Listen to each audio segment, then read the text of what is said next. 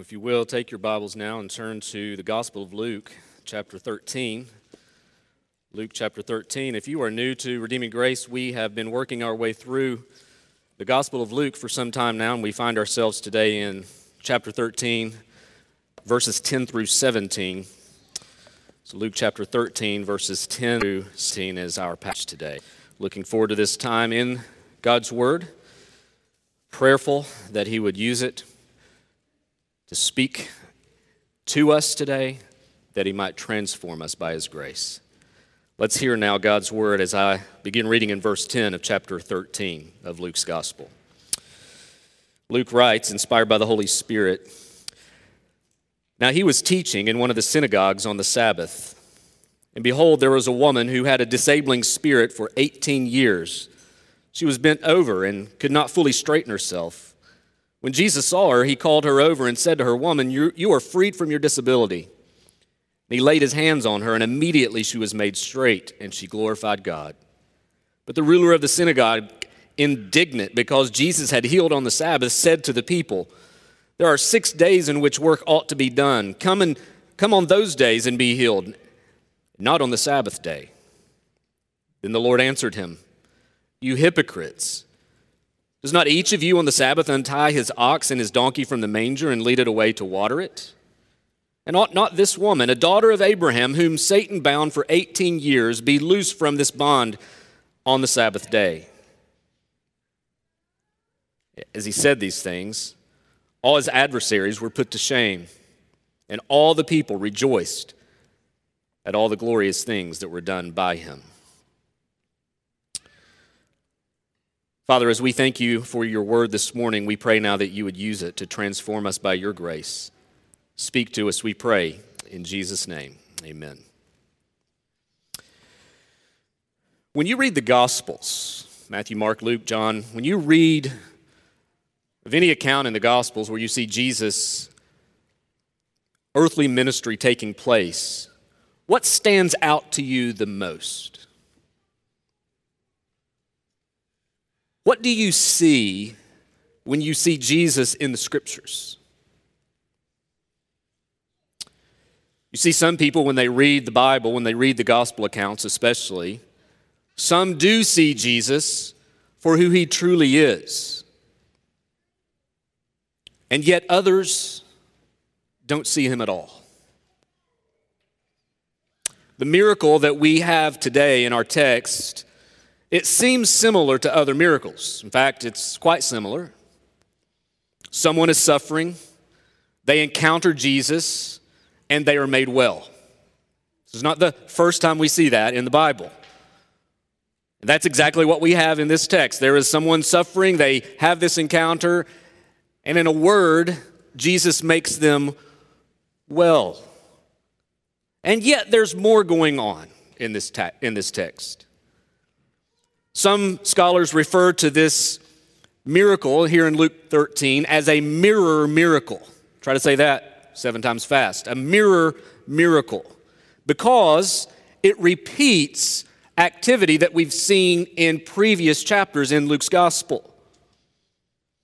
In fact, in chapter 4, if you go back to Luke chapter 4 and verses 31 through 44, Jesus heals a man with an unclean demon in a synagogue on the Sabbath. Chapter 5, he cleanses a leper and he does so immediately. He heals a paralytic. In chapter 6, he heals a man with a withered hand, again, when? On the Sabbath. And so you see these themes continue to occur throughout the Gospel of Luke. And now we have a woman, we're told, disabled by a spirit for 18 years, so much so that she is physically impaired. She encounters Jesus there in the synagogue on the Sabbath, and she is healed immediately. See the difference here. I think one of the reasons that Holy Spirit inspired Luke to incorporate this text is not just to show us another miracle, although it's another miracle. This really happened. This woman was truly changed. But it shows us something of especially in the context in which we find it, something that, that greater that God is also trying to teach us. This miracle takes place after all Jesus had taught and warned regarding the need for repentance. In fact, if you go back into verses 1 through 9, we looked at this. We, we, we see how Jesus is, is calling for repentance and for the, the, the nation of Israel in particular in verses 6 through 9 to respond to the message. They haven't as of yet. They are the barren fig tree. They've not shown forth fruit, they've not responded to him. And here we see this miracle of sorts. It is a miracle. And, and what Jesus is doing is he's, he's showing us, he's allowing us to see through this miracle whether anything is different in terms of how people are responding to Jesus. After many miracles, after the teachings, after the warnings, after the calling to repentance. Have things changed? in Israel. This passage also allows us to see what's most important to see, and that is the fact that Jesus is, in fact, truly who he claims to be. He doesn't come into this world and throughout his ministry making empty claims. He comes in power and with authority. And anyone who experiences him and responds to him by faith will be changed. In this encounter with the woman who had a disabling spirit, we see both Jesus' power and his compassion demonstrated. And as we look at that powerful compassion, I want us to, to consider three results that, that occur in this text as the people, the, certainly the woman, but the leader of the synagogue, and then the people around, as they all encounter Jesus in this situation, I want us to, to, to consider the three results that are seen here as we zero in upon this miracle. What are the three results? Well, first of all, we see as Jesus demonstrates his compassion and his power, we see that it transforms the hurting. Verses 10 through 13, this is the encounter with the woman. Jesus is there in a local synagogue teaching, very similar thing that he does throughout the course of his ministry. And one of the people there on this occasion is a woman who had been terribly impacted by an evil spirit for 18 years. She's physically impaired, she's suffering greatly. Just think of all she must have endured. The torment of the spirit itself the torment of being physically impacted for 18 years, the torment from other people's ridicule and this, the, this, the object of harsh jokes, I'm sure, the social rejection she would have had to endure. On and on we could go. This woman, we don't even know her name, was a person who lived with spiritual, physical, and even social bondage. And despite all of that, there she was, faithfully attending the synagogue, hearing Jesus teach. This text tells us that Jesus is actually the one who initiates the interaction on this occasion. We know that in other cases, people would come to Jesus and ask to be healed. But in this case, Jesus is teaching in the synagogue and she's just an attender. She's in the congregation listening to him teach. And he initiates, he sees her in the condition in which she's in, and he initiates this occasion. He sees her and he calls her over to him. And once she comes to Jesus, he says to her, Woman, you're, you are freed from your disability. And then he touches her, and immediately the spirit departs. And after 18 years of being physically bent over, she is now straight. She's able to stand up straight. 18 years of suffering, and with a word from Jesus, she is made well. I want us to further consider several aspects about Jesus' compassion here as we see him transform the hurting. I want us to, to see some things further.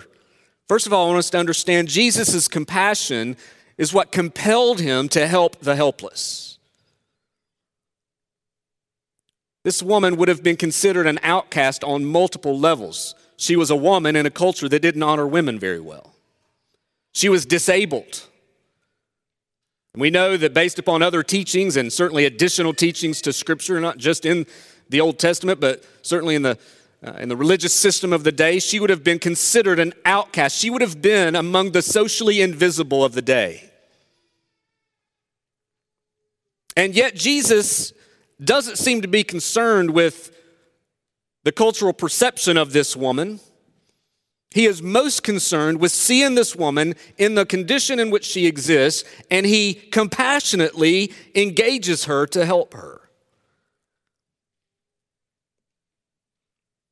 His compassion compelled him often towards the hurting, towards the outcast, the marginalized. I think an important takeaway from this text and others like it is that Jesus teaches us demonstrating it through his own example, that it is always appropriate to extend compassion. Obviously, we are not able to minister in the same way that Jesus was. We have some limitations, right?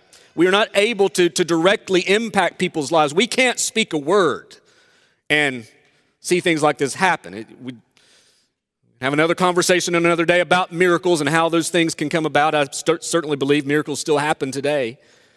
But just on our own and in and of our own capacities, we're not able to minister in the same direct way as Jesus did.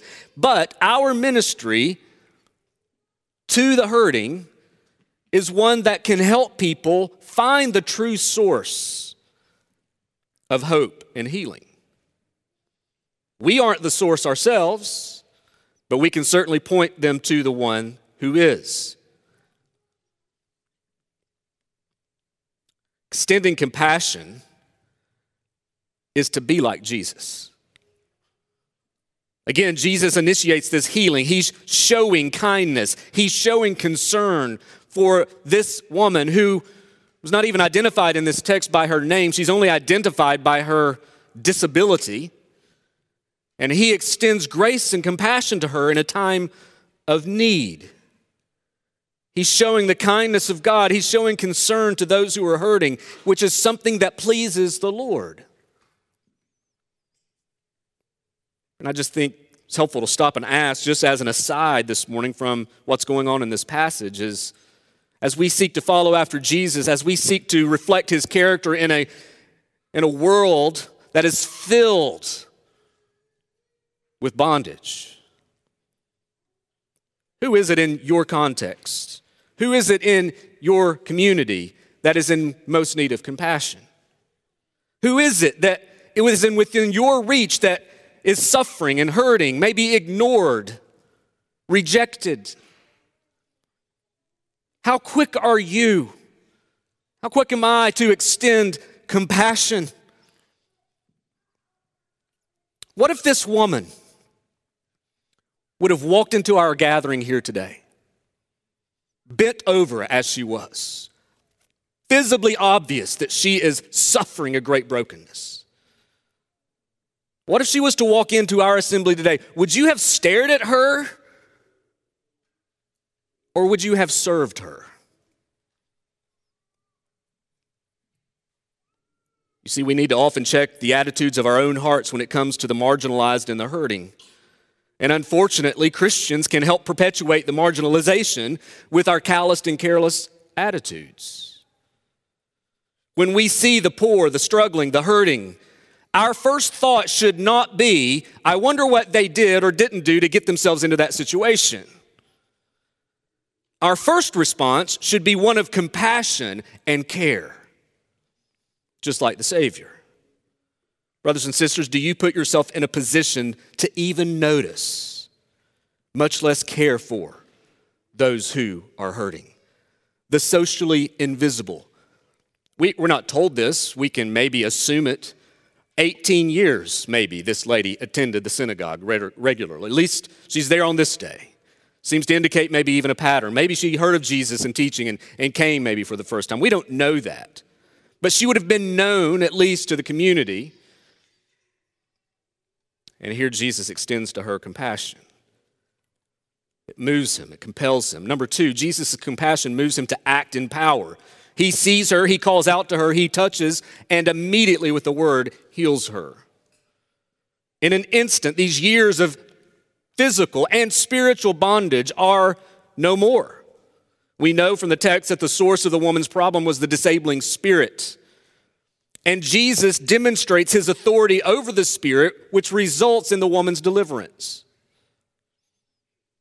Just with all other healing accounts in the Gospels, we see here, shining forth from this account, the power and the authority that Jesus has over any problem that you and I may face in this world. He has power over the physical. He has power over those who are in spiritual bondage. And his power and authority are life giving.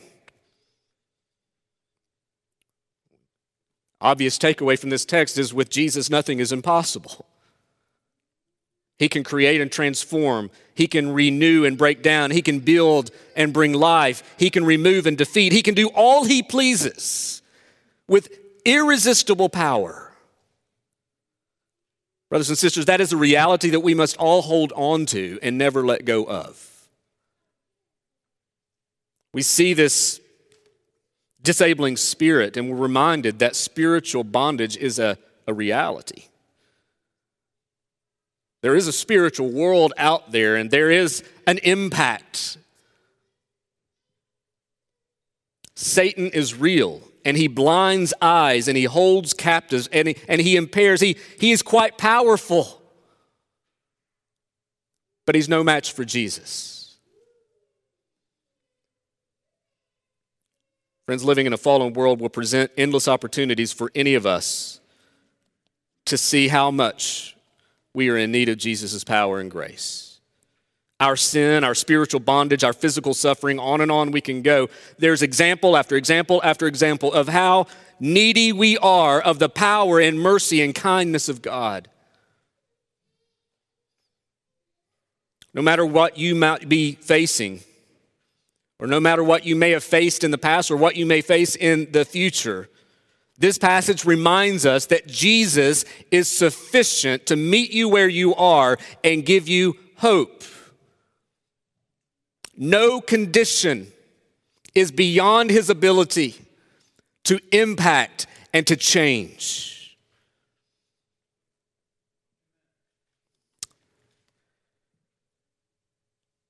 So we think about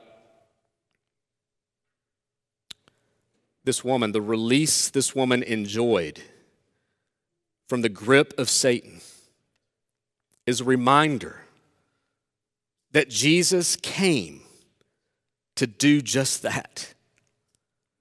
He came. His whole purpose of coming into this world was to come and to bring deliverance from captivity, deliverance from bondage. This is a real miracle that happens, but it's pointing to us a spiritual reality as well. This is why he came. He came to take those who were enslaved in, in, in a broken and fallen condition and to bring hope. Comes to free us from the terrible prison of Satan's grip. And He is the only one that can deliver us from such spiritual bondage. He came to reveal His power by providing help for the helpless and giving hope to the hopeless. So, friend, if you find yourself in a similar situation today, you may not be troubled by a disabling spirit hunched over for 18 years, but you may find yourself in a very different but very real kind of bondage. This is a reminder to us that Jesus is your hope. He's the one that can deliver you. He came for that purpose, He came to accomplish that very reality. It's an encouragement to us to be reminded of that. And friends, even as followers of Jesus, it's an encouragement to us to take action when we see the opportunity that's before us. Again, we're not Jesus, but we can point others to him. He lives in us. Jesus was compelled to act to demonstrate his power. But number three, we see Jesus' compassion results in God glorifying joy. Verse 13 says, And he laid his hands on her, and immediately she was made straight, and she glorified God. When someone has been the recipient of the power of Jesus and the compassion of Jesus and has received deliverance by his hand, this is the response. They will respond with worship, with joy, and they will glorify God for what he's done. The woman's encounter with Jesus on this day was transformative in a number of ways. She was physically delivered but she now enjoyed a new physical and spiritual reality, and therefore she worshiped. She honored God for the goodness that He has demonstrated in her life. It's a beautiful thing about the power of Jesus. Whenever we encounter His power and provision, it leaves us changed. Compassion of Jesus is not something that only addresses our temporal needs, it results in a joy that is ultimately everlasting. Later on in the passage, we see that he refers to her in verse 16 as a daughter of Abraham. It's an interesting reference. He, he's rebuking the, the leaders, the, uh, the, the hypocrites there in the synagogue, and he refers to her as a daughter of Abraham, whom Satan had bound for 18 years. He's, he's pointing out that despite her spiritual and physical condition, he affirms her right to be part of the believing community. He's actually saying she is a daughter of Abraham, therefore, she is a woman of faith. As if he's contrasting her faith to the lack of faith that exists in the leaders. And now she stands straight up physically as a testimony to the power of God at work in her life. She met Jesus and her condition was changed. And it was visible for everyone to see. Brothers and sisters, I wonder if that could be said of each of us. Those of us who claim to have encountered the power and provision of God in our own lives. Are people able to see the evidence of God's gracious work in you? Is it evident through your posture? Was obviously here for her, but through other, through other ways for you. And is it evident through your worship? See, his compassion results in a transformed life that responds with God glorifying joy. Transforms the hurting. This is what the power and compassion of Jesus does. Number two, it confronts the stubborn. You see that in verses 14 through 16. While the woman rejoiced and glorified God for what he had provided for her, there was at least one in the room, there always is, there was at least one in the room who wasn't so happy. The ruler of the synagogue, we're told, became indignant because Jesus healed this woman on the Sabbath. You see that in verse 14, but the ruler of the synagogue, indignant because Jesus healed on the Sabbath, then he turns and, and gives a lecture to the people, to the congregation. Just imagine that. Jesus just healed this woman. She's now rejoicing and praising God, a woman that, that surely they would have known and surely would have been rejoicing with. And then the, the leader of the synagogue gets up and lectures the people. There are six days on which work ought to be done. Come on those days and be healed. This is not the day, this is the Sabbath day.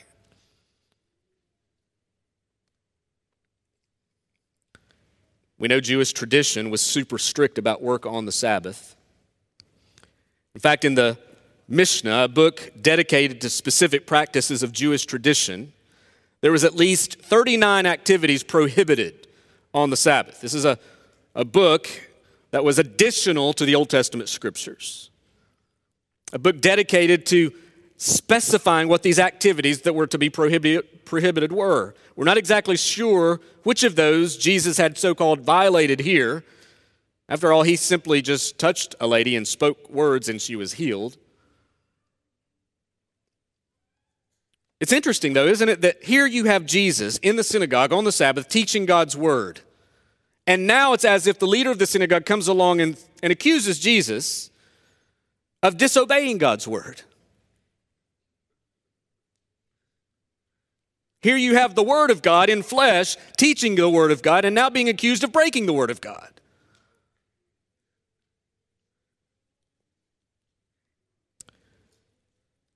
Well, What does Jesus do?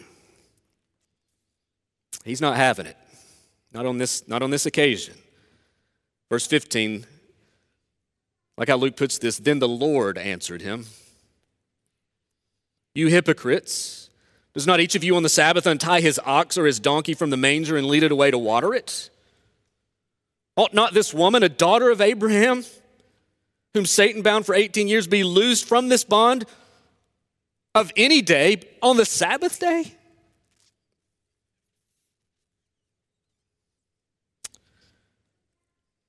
One of the reasons this healing account follows the call to repentance we looked at in earlier chapter or in the earlier part of chapter 13. It follows the call to repentance in the parable of the barren fig tree in order to show us that despite Jesus' clear warnings, not much has changed in Israel. This leader demonstrates that all the previous warnings and all of the rebukes that Jesus had given and all the miracles that he had demonstrated have largely gone unheard. teaches us an important truth about the depths of hard heartedness. Jesus has repeatedly taught the people and warned them of the danger of rejecting him, and yet many continue in their stubborn unbelief. Friends, it, it shows us just how bad of a condition unbelief can be. Despite the widespread testimony despite all of the miracles, all of the teaching, all of the evidence, despite it all, this leader doesn't see doesn't see Jesus for who he is. And then Jesus goes on in his rebuke to them. You hypocrites, he goes on to show how they were actually guilty of breaking their own rules regarding animals in particular leading them to water on the Sabbath, which it's like, I mean, you're, you're doing work. Then the obvious conclusion is made a, a woman with a disabling spirit for 18 years is of much greater significance than, a, than an ox or a donkey needing some water. A woman impaired by an evil spirit is of much greater importance than a donkey or an ox need of water. Friends, those who are hardened to the reality of who Jesus is, despite all of the evidence, despite all of these things, will not and cannot see truth like this, even when it's so obvious. I think it gives us a, just a quick word of warning here to a, a few different groups of people. First of all, it, it's a warning to unbelievers. If you are not a Christian, You're watching here. First of all, we're thrilled you're here, or we're thrilled you're watching. But if you're not a Christian, it means that you've not yet repented of your sin and turned to Jesus by faith to be reconciled to God. And the irony here in this text is that while the lady had suffered the spiritual and physical bondage for all of these years, she is made well once she meets Jesus. Yet, this leader of the synagogue who meets Jesus is actually showing that he's the one in true bondage. The longer that unbelief persists, the harder the heart becomes. Even when truth is staring you in the face.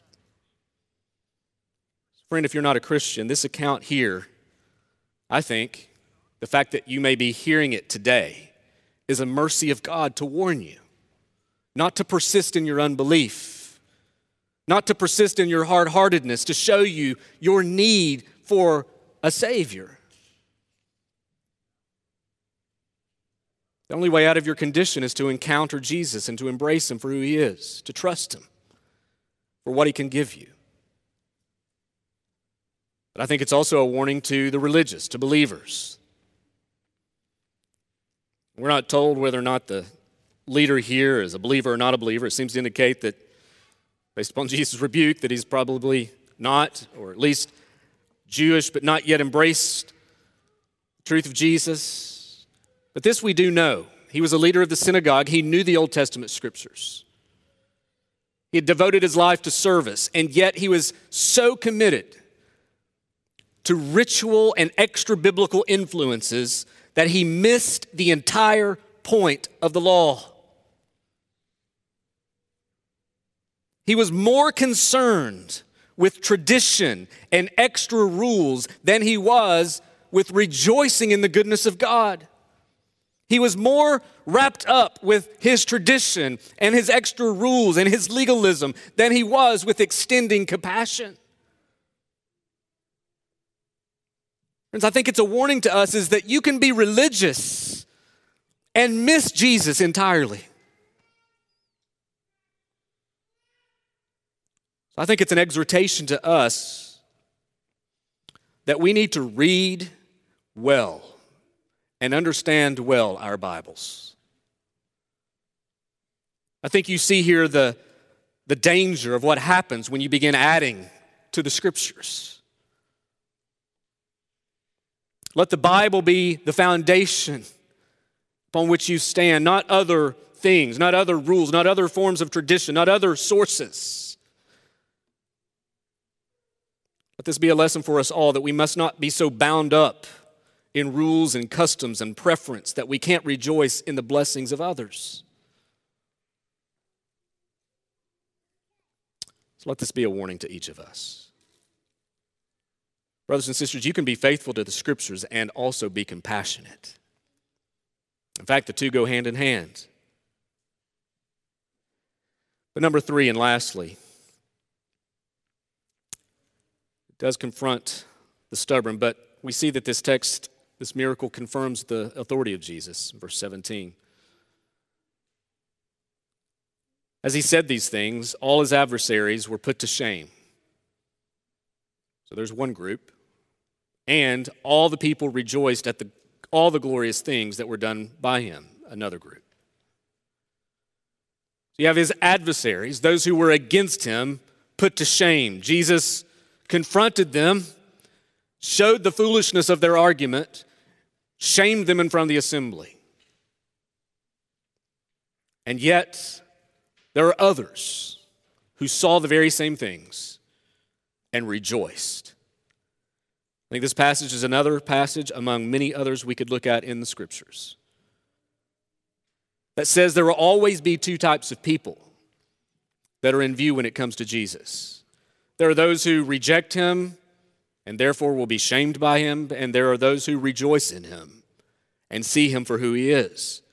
Brothers and sisters, it's a reminder to us, friends, it's a reminder to us all that no one can look at Jesus and not have an opinion.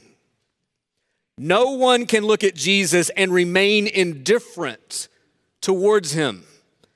No one can, can see Jesus and somehow remain neutral. You will either be shamed by him or delivered by him. You will either be indignant in your rejection of him or you will rejoice and glorify God in your acceptance by Him of you. Both the woman and the leader, I think, are pictures of bondage. But only one was set free. Only one was the recipient of God's gracious provision. Only one gave evidence of seeing Jesus for who he truly is. Friends, that's the case for each of us here today. We are all born into spiritual bondage. We are all in need of the power and provision of Jesus. And either you have experienced that and responded to Him in faith and rejoice with your life, or you haven't. And you remain in that bondage. Friend, this, this woman stands straight in front of us all today as a testimony to the sufficiency and the power of Jesus Christ. Do you see this as the work of an all powerful, all glorious Savior? Or do you just see it as another story among many? Friends, when you read the Gospels, my hope and my prayer for each of us is that we see Jesus that we see him as the fulfillment of promise, that we see him as hope for the hopeless, that we see him as help for the helpless, that we see him as the one by which demons flee, rulers are shamed, and still others rejoice. Jesus is full of compassion and limitless in his power. He is the one and the only one where you and I can find relief from our greatest burdens and yet find him as the source of our deepest joy. Let's pray. Father, we thank you for giving us this account, Lord, of a woman, we don't even know her name. This account of your glorious power and compassion that was on, dim, that was on display in her life. Father, thank you for showing us your glorious provision and power and compassion through her. That we might be encouraged, that we might be exhorted to consider our own bondage, our own sin, that we might see Jesus as our only hope. And Father, for those who have trusted in Christ, that we would be reminded yet again that He is all we need and that there is no burden too great that He can't meet. Father, would you, would you shape us by these realities that we see about Christ today? Would you confront us? Would you help us? Would you, would you work in us what we need to hear and see today that we might respond to you faithfully? Father, we thank you that you are a God of power and a God of compassion. Were it not for either, we would have no hope. And so, Lord, we are dependent upon you for the power that you provide, for the gift of grace that comes through Christ. We thank you, Lord, for what you've given us in him. We pray this in his name. Amen.